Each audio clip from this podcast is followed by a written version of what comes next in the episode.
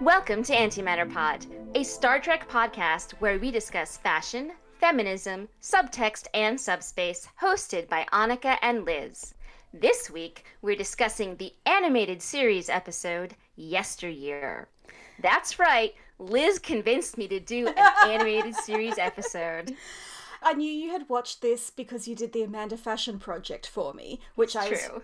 very grateful for. And I thought, well, rather than making Annika watch a different animated series episode, what better way to launch into season two of Lower Decks than talking about this one, which is said to be the best and only canonical in Gene Roddenberry's eyes episode of the original animated Star Trek. I I have not seen all of the animated series, but of the three that I have mm-hmm. seen, it's definitely the best. Yeah, yeah, I think that that's about it, really. and that's all I know. Mm. That's not all I have to say about mm. it because this is actually a very sweet Spock story that having been so I'm doing this it'll be out by the time this is out. A new a vid that's a tribute to all of the Star Treks up through Lower Deck season 1 because I'm not including Lower Deck season 2 because I'm putting it out before before it starts. So I've been watching little bits of every series a lot. I've watched a lot of Star Trek. Over the past few yeah, um, days, I'm at Discovery. I'm almost done with Discovery, and then I'll be moving on to Picard and Lower Decks and short treks. But other than that, I've watched everything in little micro doses, though. but that means that I've seen parts of the original series and the Spock parts of Next Generation and the movies and Discovery, a, a lot of little bits over Yes. the course of a very short amount of time. And Yesteryear actually fits in very well to Spock's canon. So that's fun. I think that's because it's written by DC Fontana and she loved Spock and she really put a lot of thought into this story. It ties in so closely with both Journey to Babel and The City on the Edge of Forever that it Mhm. doesn't feel like a silly afterthought the way, for example, the TAS episode about the giant robot Spock clone might. Well, one I've only heard about, Yeah, same. but I uh, believe. The mud episode of TAS, unfortunately, went in well with the mud episodes of TOS, but that's not a compliment to either. and the triple episode, which is the other episode that I've seen, those are the three episodes I've seen of, of TAS. And the triple episode was very forgettable. It did not stick in my mind. The only thing that stuck in my mind is that there are canon pink trolls. Which is important, but can they make up for everything else? Right. TAS does seem like we're bringing out all the old hits of TOS, Mm.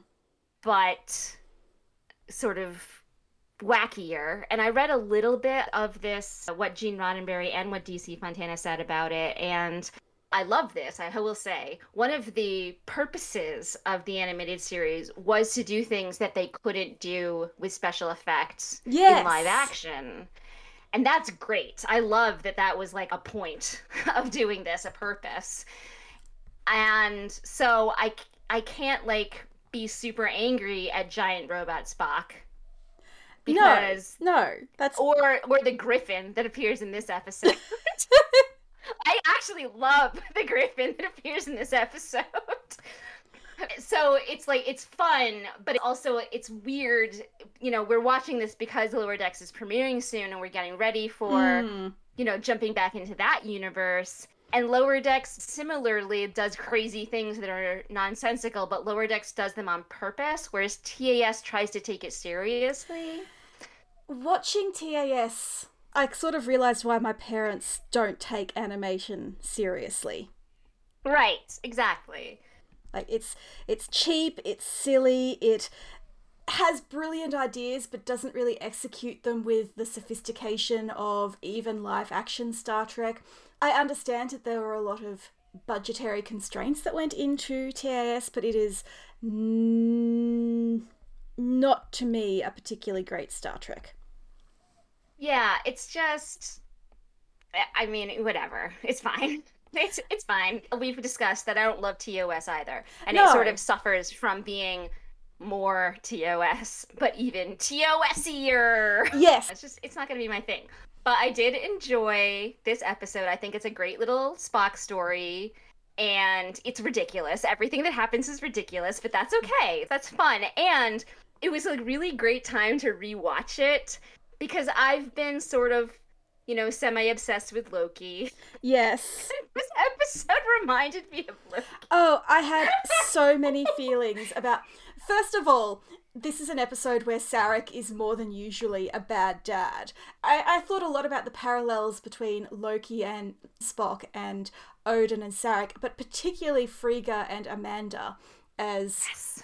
Mothers who love their kids but are also complicit in the emotional neglect that they suffer. But it does go back to the fact that Amanda was created in 1960. Oh, absolutely. She's very 1968. like Yes. 1968 feminism, but it's 1968 feminism. And I love that Discovery has teased that out and been like, we have to Mm. explain why this is the way this is from now now times. No points to the MCU for Frigga's characterization. No, because that was the 2010s and there was no excuse. I, I just don't think Um, Frigga was a person to them. Right. They yeah, they just did not care. They did not care and she didn't get any characterization until after she was dead. And I love the fact that they brought her back and made her important briefly, Briefly. in Endgame. That was like a gift to me. But it was definitely it was an afterthought. Yeah. Literally. It was literally an afterthought like 5 years later. And yet at the same time that's like one of the things that not good fans of the MCU, but the terrible fans of the MCU are like, why? you know, we don't care about her. We didn't need to bring her back. It's interesting that we don't see the same sort of level of hostility to Spock's mum in, in Star Trek fandom. And I don't want to say that Yeah. Star Trek fandom is so much better than others, but I feel like we, we've had time to process our stupid ideas and get them out of the way. And I think it's also that the bad MCU fans are still watching the MCU, but the bad Star Trek fans are like angry at Discovery. They only hate watch Discovery. And so it's very easy to ignore them. True. because true. you could you could just sort of you know do a blockchain and be like, I don't have to talk to you. Mute STD. I mean that makes things better on multiple levels. So there It's, you go. it's true. It's true. There might be heaps of men out there complaining that Amanda is too prominent and, you know, more important than Sarek, and I just haven't observed them. And if I don't observe them, do they exist at all? They do not. That's right. Exactly. So, this is a time travel episode in which mm-hmm. Spock and Kirk have taken a nice jaunt through the Guardian of Forever with no mention of the deeply traumatic events that took Kirk through it last time. And they're there to observe a bit of history, but when they come back, they find to their horror that the timeline has been changed in Spock's absence.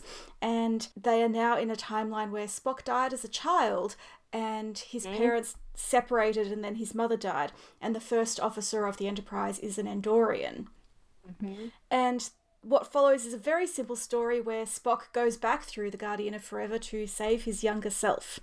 And along the way he deals with some family stuff and loses a pet So he remembers the time when the other Spock died. yes That you know he remembers almost dying, but he remembers his cousin saving him, and so it turns out that his cousin, quote unquote, was hmm. actually Spock. Spock from a different timeline shows up and saves Spock, and yeah, literally parenting himself. That's like that's what he does in this episode. Older Spock it's not like his up. parents are going to do it and is a better parent in like the half an hour he spends with little Spock than his parents are for their entire lives. So Pretty much. that's a little upsetting, but but it's also very there there's a lot of stuff going on. Older Spock understands his parents. Older Spock understands what young Spock needs to hear Yeah. from an adult that his parents never told him. And it's all wrapped up in, you know, the troubles of a mixed marriage and two different cultures, two different Mhm. cultures that don't really get along to begin with. And that have very conflicting and contradictory outlooks. So Spock, who calls himself Selleck, I just pictures like Spock with a big moustache. Spock in a Hawaiian shirt. Yes. So our Spock, pretending to be Selleck, finds young Spock and tells him how to be a Vulcan in the Spock way. It sort of suggests that the only reason that Spock got out of childhood as a sane person is that Spock came back in time and told him how to do it. He is sort of his own grandfather i- i- in the psychological sense. He's at least his own mentor, Yes. his own teacher. Yes. I have a lot to say about the fact that Sarek and Amanda are sort of like, yeah, sure, that cousin I've never heard of. Cool. Yeah, yeah. We'll let this You're, complete you're stranger. definitely related. You you look like us, so sure. and the fact that then they basically abandon their child to this random cousin that they've met like 15 minutes ago, who could be literally anyone. I mean, like Sarek is famous. Sarek is a celebrity. like it would be so easy to kidnap Spock and or Amanda yes. for ransom. And I get that, like, you know, Vulcan is very, oh, we don't have crime. But I'm sorry, Sarek, you're ambassador of Earth. Many people want to harm you and your family. It made me think that this was made in the 70s and it was before the whole stranger danger child kidnapping panic of the 80s. And so you do wonder if, even just a few years later, it would have played out somewhat differently. Maybe. It was a more innocent time. I guess it's just it's so funny to me. I mean, I'm very much a child of stranger danger. Yeah, being yeah, taught to me from a very young age. Like kindergarten was when we were introduced to this idea, and you were terrified for the rest of your life. Right, So- right. I listened to the You're Wrong, Wrong About episodes about the moral panics of the 80s, and Stranger Danger was very much an inflated fear. But I'm still like, don't let this strange man into your house to hang out with your child. Like, at least supervise him. they just they just were like, cool, you're here to hang out with Spock. Yeah, yeah. We're gonna we're out, have fun. Like take him on the field trip to prove he's a man when he's clearly not a man. Like let's just I don't know how old he's they're they're young. Are Yes. they seven? They're seven. So Yeah. I'm sorry. The whole thing is terrible. Vulcans are terrible. They are the worst. and Amanda are terrible. Spock is the only good. I certainly believe that when Tuvok prepared his children for this rite of passage, he did a much better job than just going, and you won't disappoint me, will you, son? Will you? Spock, I have some important advice for you. Do not disappoint me or else. Like, that's it. That's his only advice. What really blew my mind about this story is this idea that this little boy, this boy of about seven, is expected to choose between two contrasting cultures, and that's his entire life from that moment. And I don't even think people should be choosing their college degrees when they're 17. Yeah, so I went to Brandeis University, where Gates McFadden Mm. went, which is a historically Jewish university. Yeah. I, I'm not Jewish, and neither is Gates McFadden, but whatever. It has a great So- arts program. It has a great arts program, exactly. So my oldest friends are the, the people that I met in college, and they are predominantly Jewish. But one of them, my my like oldest and dearest friend, who was my sophomore year roommate, she married a Christian. Yeah. and she raises her two sons very, you know, within the Jewish faith. And they're considered, you know, like by blood Jewish because it's a maternal line. And so they are very, very Jewish. And they both had bar mitzvahs and like this whole thing. But they still also go celebrate Christmas with his family. Like, right. They know all of those legends. I think that they would identify as Jewish, mm. but they know a lot of Christian rites. They certainly respect their father and his family and their belief system.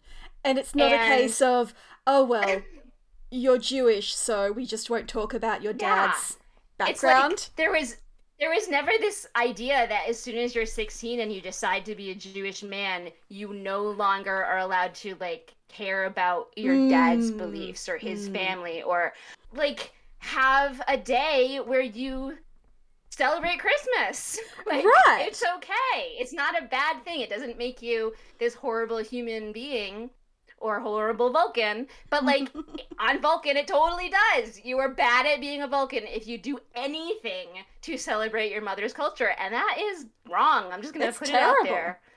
Bad Vulcans. Bad Amanda for not, mm. you know, saying, "Hey, I, I should count here."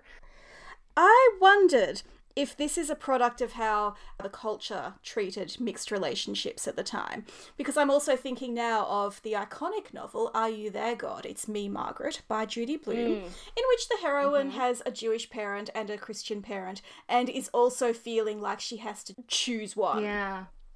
So I wonder if just the culture at the time was not comfortable with the idea of a third culture kid the way we are or the way we try to be now.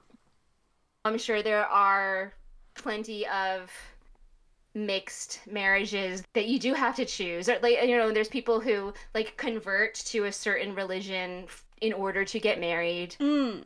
and all of that is is valid like it's i'm not gonna get uh, into any religious debates with anybody but for this fantasy mm. planet that we made up of vulcans like it's gross that logic is their religion and that therefore that means that no other cultures can uh, there's no validity in anything else. Yeah it's so weird. It's so weird that vulcans are supposed to be superior to mm. humans in all ways.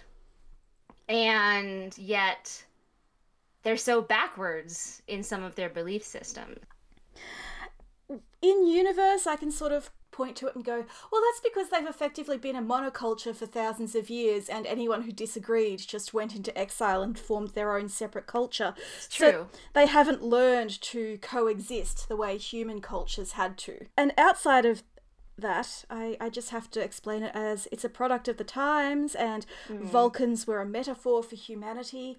And I do think that we see evolution in the way Vulcans are expected to integrate into into society. And yeah. you know, I, I think Michael comes along just after this kahs-wan and her experience is very different. Yeah, you're right about like Are You There God It's Me Margaret because mm. I've also read other books, uh, you know, about immigrants or immigrant families. I feel like I've read a lot of them. I don't know if I was interested or if or if that's what was being taught when I was going through history and social studies mm. in the 80s and early 90s. Like, I'm curious if it, if I'm a product of the times too, but like I I do remember those stories that were written about the same time, and they are very you have to choose. Like you shouldn't have to say now I'm just all American all the time right. in order to be considered a person. Right. Uh, so I want to talk about the Guardian Forever. Yes. Because Carl. it showed up again in Discovery, as we know, and it was played by Paul. I can't pronounce his last name, but he was in CSI. Yes, yes, Captain Brass. And so again, I I saw Loki parallels. Oh, tell and me. And the the idea of the Guardian of Forever was very much the idea of he who remain aka the the head of the the TVA who basically made sure that time went the way he wanted it to. Yes. And he he said it was the right way, but the reality was it was the way that he wanted it to. Yes, and damn any little girls who get in the way of that. Right. And so the Guardian of Forever is like sort of a a more genial, mm. a more reasonable one who says, you know, oh yeah, it's like the Guardian is totally okay. It was like, oh yes, Spock, sorry that you accidentally erased yourself from time. You can fix that. Go ahead. Yeah, yeah. It's fine. but it was still like these super powerful overseers of time, mm. like this idea. And, you know, the TVA definitely themselves guardians of time and guardians of forever. It's, yes. It's totally what it is. And so I was just really into how you know city on edge of forever this this story from long long ago that is still resonating throughout star trek is also resonating throughout other properties like you could also say that the world between worlds is the same idea too yes which is the the star wars version and that's like super fun all these stories are related and like, i've said many times there's no new stories it's just different ways of looking at them. And I think that as much as this really flattens our culture to look at everything through the perspective of is this a franchise and is this inspired by X other thing or is it just something people came up with independently? Mm. The connections are there and they can be important. And we can have both conversations. Yeah, I just think that it's like if it's a story shows up in multiple places, then you start thinking about why. You start thinking yeah. about why that's interesting to people. And it's definitely interesting to me. I've lived my entire life on the idea that I make different decisions and another universe, mm. you know, pops up somewhere.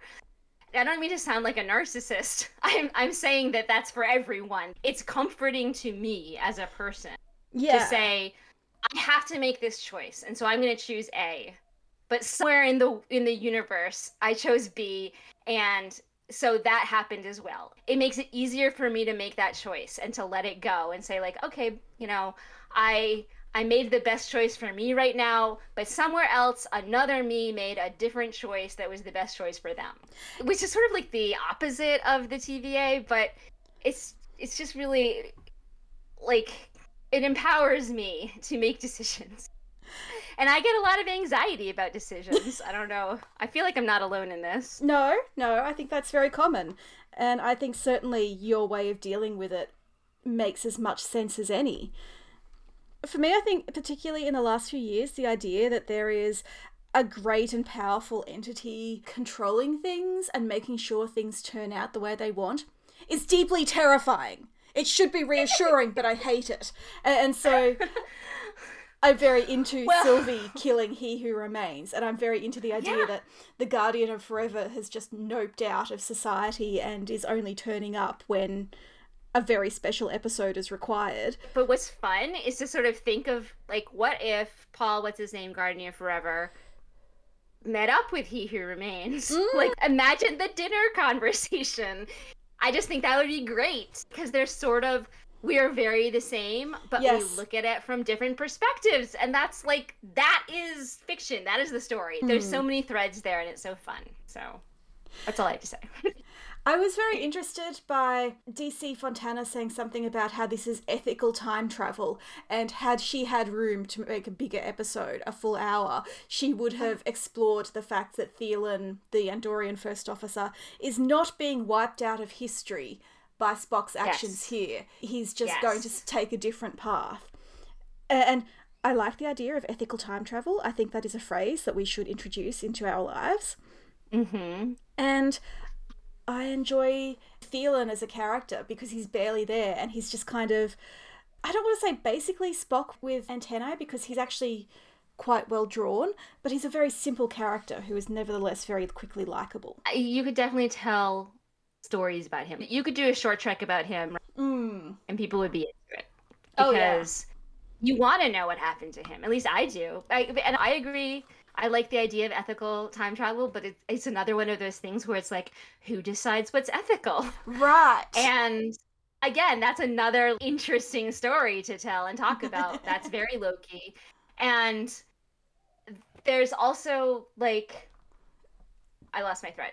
But, but I was going to say something about specifically DC Fontana having her ethics, but I don't remember what it is. If it comes back to me, I will get back to it. I will seamlessly incorporate it. I will not seamlessly incorporate it. oh, I know what it was. It was that Voyager deals with this, and Voyager like totally gets called out multiple times for being Mm. not ethical to the time stream. But also they keep doing it. Like Voyager literally ends on let's just, you know, timeline be damned. Maybe when it comes to time travel, ethical is what you get away with.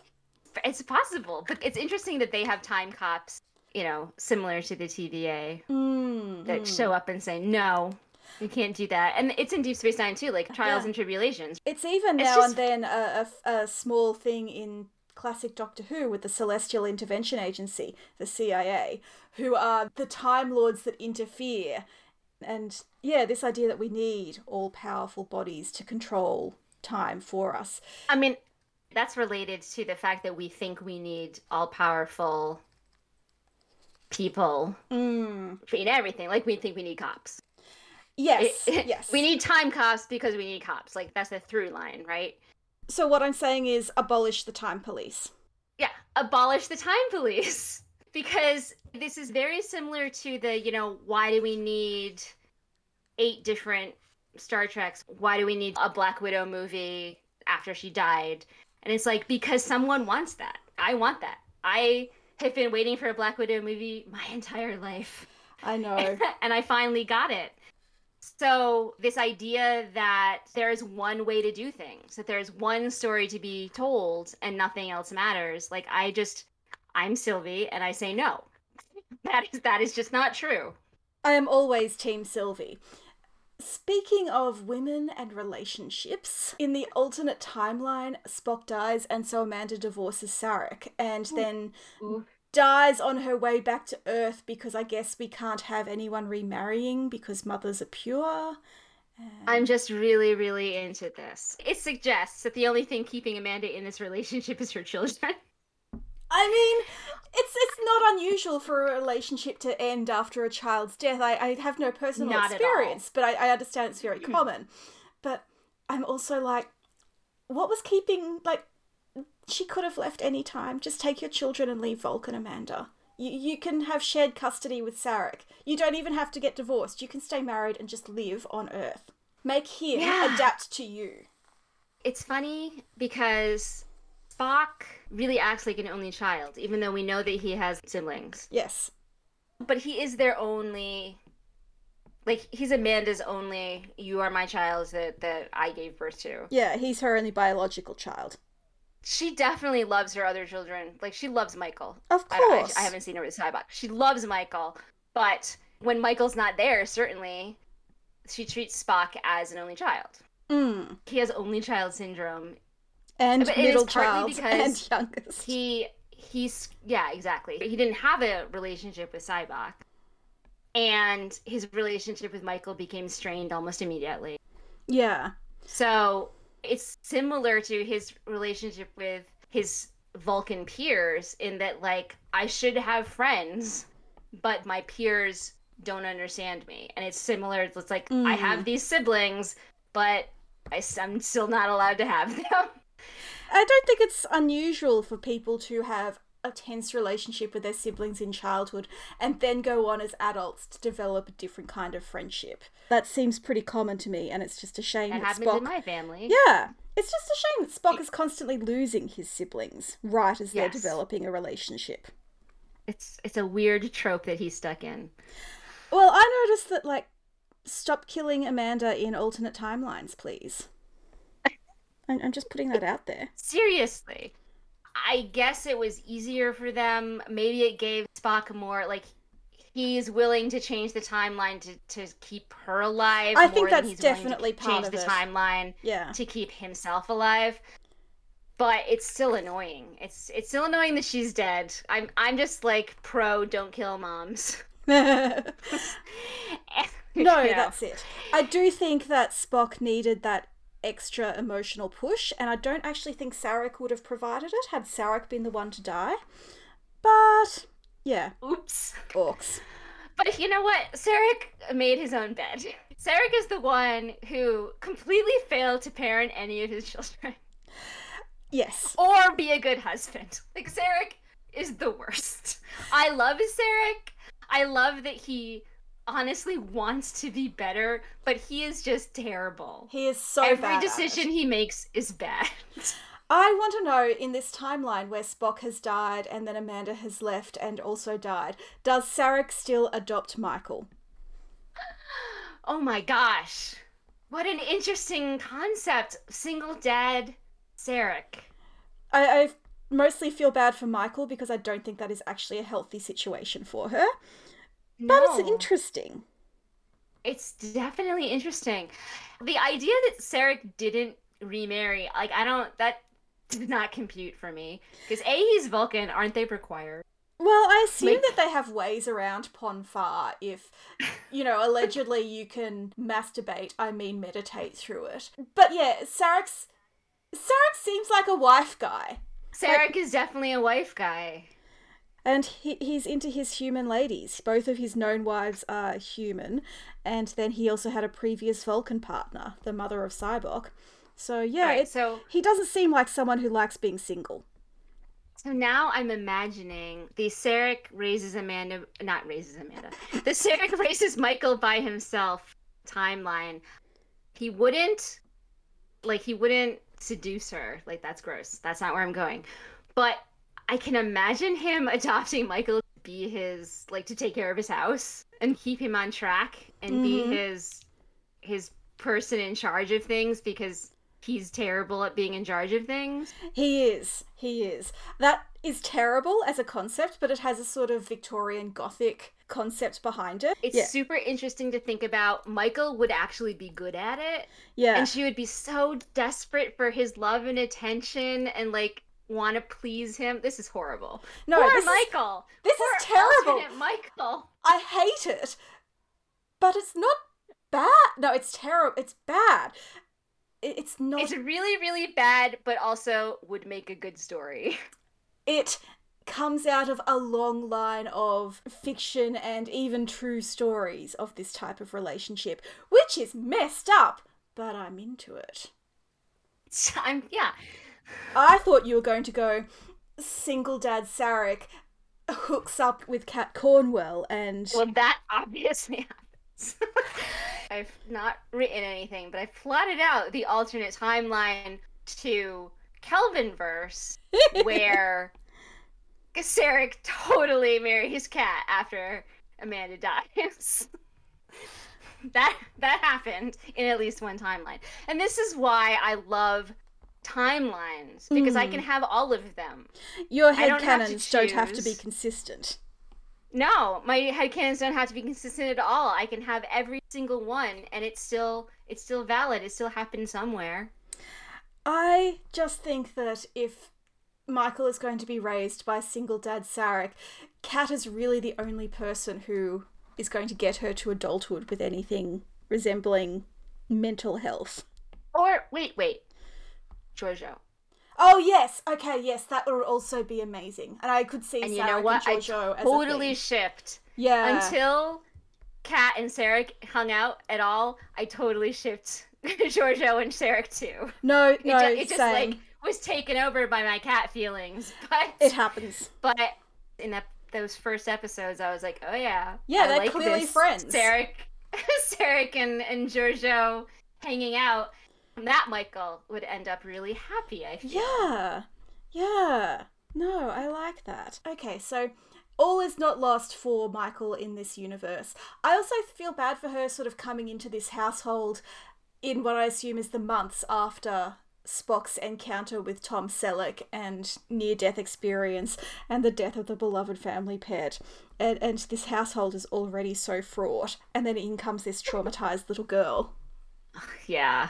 Ooh. Ooh.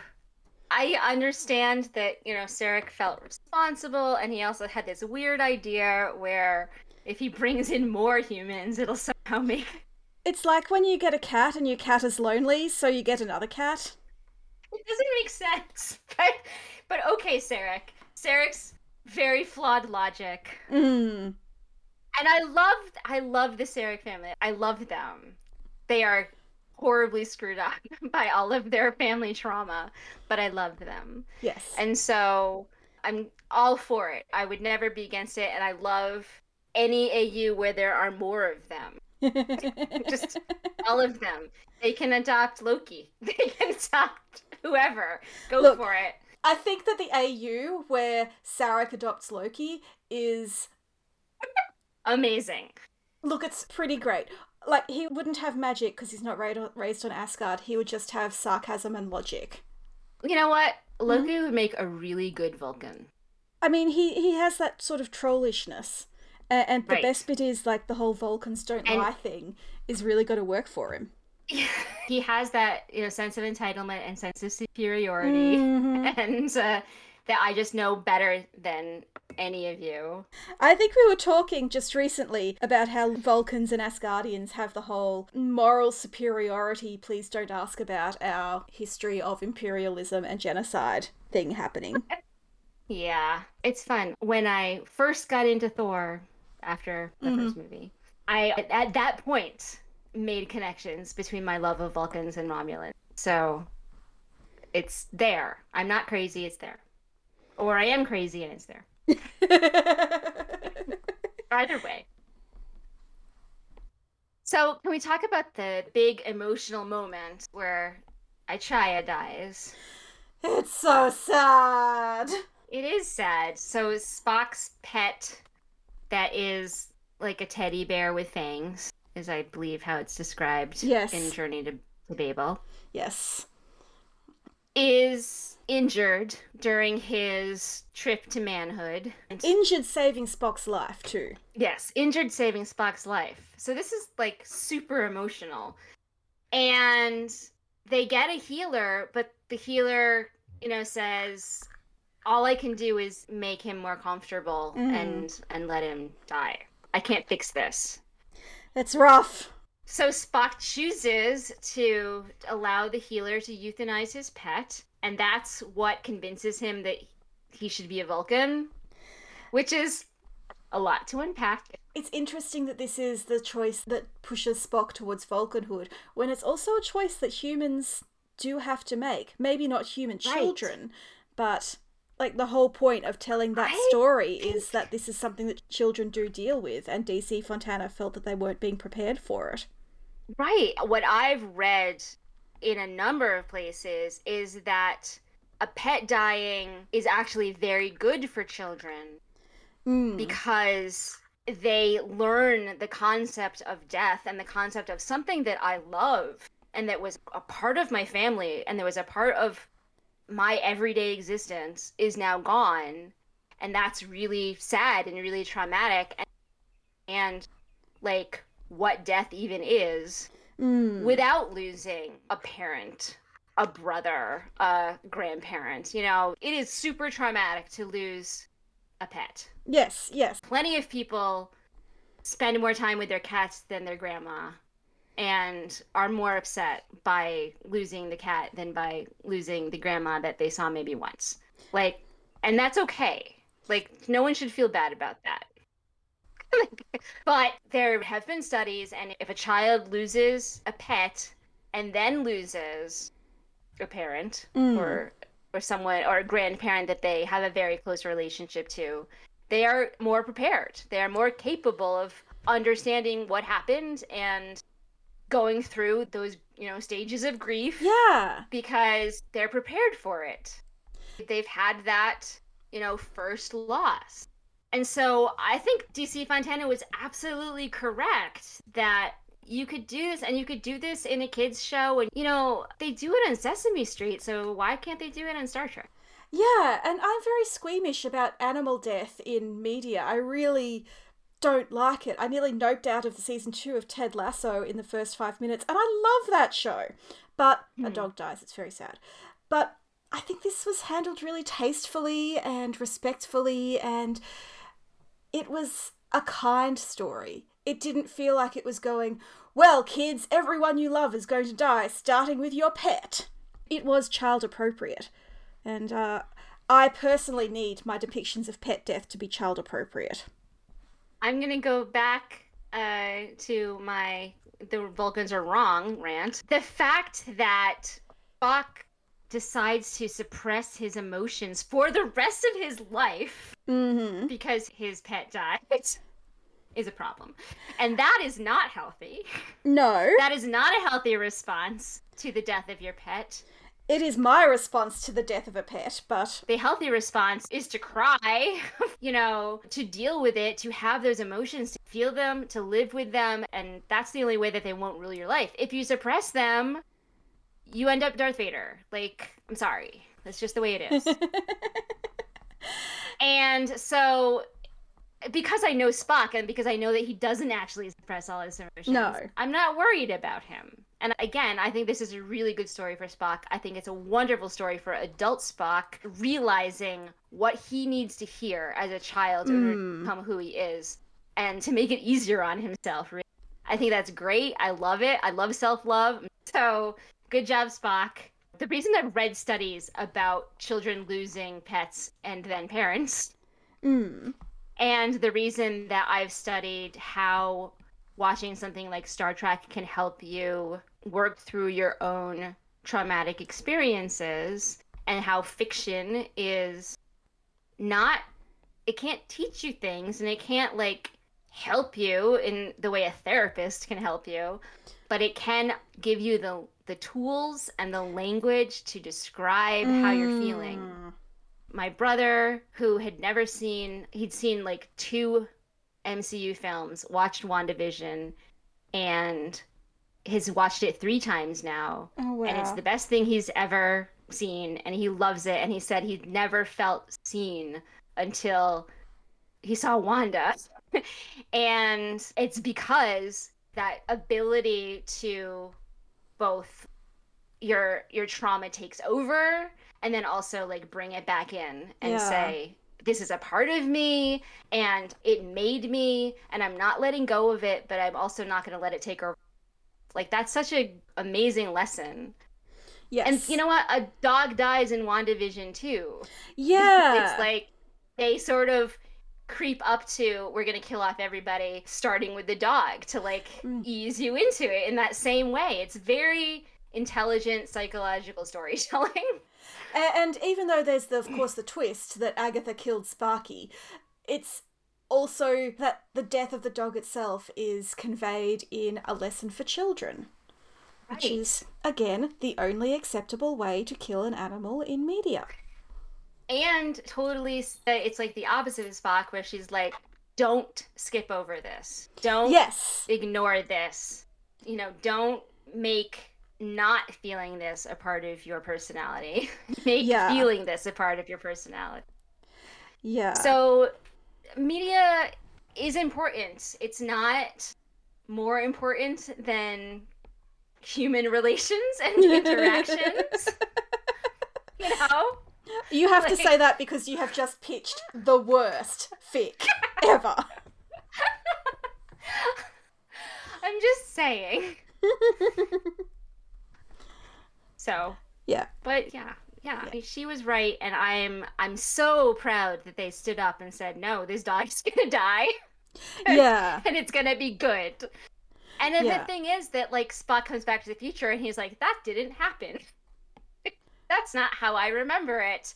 So it was a lesson for children, but it was also a lesson for adult Spock, and that's kind of great. Yeah. And then Kirk's like, oh, well, it's just a pet. And, and I'm like, you are a monster. You are history's greatest monster. Spock totally like pushes back on that too, and he's like, no, Yeah. it's not just a pet. Like, it Yeah. matters. It does, and I th- feel like as an adult, Spock is in a better position to understand that than tiny child Spock. Yes, absolutely. Which is why Tiny Child Spock was lucky to have adult Spock. Oh, Spock's parting words to Sarek. Can you at least try to make an attempt to be a good dad for me? Oh The my bar god. is so low. Heartbreak, right? Like Aw. arrow through the heart. Poor Spock. I think when I was live tweeting, I just did like the crying emoji because I was just like, I can't handle this. Poor Spock. Spock. Oh my gosh, I cannot. Yeah. It's hard out there for us. He Spock. deserves so much better. Oh, so much better. Uh, starting with a better childhood costume. Oh my the- gosh. The little boy Vulcans are just running around in like speedos with beauty queen sashes and cowboy boots. It is terrifying. No child like that in and of itself is like no Vulcan. No. No, my brother won't Just- appreciate me sharing this story, but when he was like two or three, he liked to wear uh, a water pistol uh, in a holster around his nappy and gumboots and nothing else. And that's what I think of whenever I see these tiny Vulcan children. Called it off-brand He-Man. Yeah. It's just like, what is going on? What is going on with these children? And they're all horrible. Like that. That's the other thing is that Spock is bullied yes. in this. He's bullied in 2009, and like again, his parents do nothing. Why does Vulcan have such a terrible bullying problem? Sarek basically tells him to, you know, stiff upper lip it. Yeah. and and and it's just like what is going on how is that acceptable how is that logical in Mm, any way Amanda is meant to have been a primary school or an elementary school teacher before she married, and it's like she should have skills to deal with this. Oh my gosh. But it really was, you know, the 70s. I'm sure they thought it was would build character or whatever. you ruined so many people with those ridiculous ideas The Vulcans are sort of the ultimate boomers. They're like, well, we had to suffer and we had to suck it up, so now you should as well. And if you don't, they will ask to speak to your manager. Your manager is logic. i want to see more vulcans in discovery era because i want to see Yes. that they've evolved desperately i desperately want to see that they've evolved I want to see that they've evolved and that they're happier and that they've found new ways Right. to be without losing what made them uniquely Vulcan. they did make up with the romulans Yeah. so it's like okay that's a good place to start i like this idea I am very much a unificationist. I feel like both of these societies broke when they separated. Yes, exactly. Because what happens is that they're the extremists. The extremists Yeah. on both sides are now separated, and no one is arguing against the extreme anymore. Mm. And so they just become more of that. Yeah. My other note on the costumes is that, like, the art is really strange in this series. You have these beautiful painted looking backdrops, and then you have these very, very cheap human or human esque figures. But then you have these pops here and there of hot pink, and it is not part of the overall palette of the show at all. And it's so weird. Like, you, you've put a screen cap in our notes of a lady wearing a hot pink catsuit with a pink streak in her hair. I love well, she's a girl. She's my favorite. She is a girl. She is voiced by Majel Barrett. That's how you know she's She a girl. She's a girl, so she has to be in pink. Amanda is also in pink. Yes. But then you have like the healer's hot pink car. like the palette Oh, is so strange to me. He's pretty amazing too. He has like a, a green, you know, Vulcan flowy Jedi robe. Yeah, yeah. And Spock changes into his I'm gonna go pretend to be Selek outfit, and it is like blue, like looks like a flannel, like Yes! onesie thing. I'm just like, what? You look like something. It's like a you know a grandma would wear. It's just so weird. I think what this demonstrates is that even in animation, it's important to have some budget for costume design. Was that really what anyone was wearing No! whenever this was made? Like, I just feel like no. This looks like a Hanna-Barbera cartoon. It is so cheap, and I really do think that they had basic human figures and Mm. drew simple clothes on top of them. That would be cheap to animate. And I, like I'm not throwing shade here because that is basically how I draw, but also I am not a professional artist. I am at this moment drawing Vulcan Loki for you though. Yes. So she's great, and her name is Gray. The lady in pink? Me. Yeah, That is cool. Gray. So that's Hmm. cool. And then the Griffin, Yes. which It's just clearly a griffin, or like or a, a large chicken. Like Look, chickens but I love- have their place in Starfleet. and he's just naked. He's just wearing a tricorder, and that's it. Yeah. It's just the way it I should be. I mean, It's so what are you gonna wear?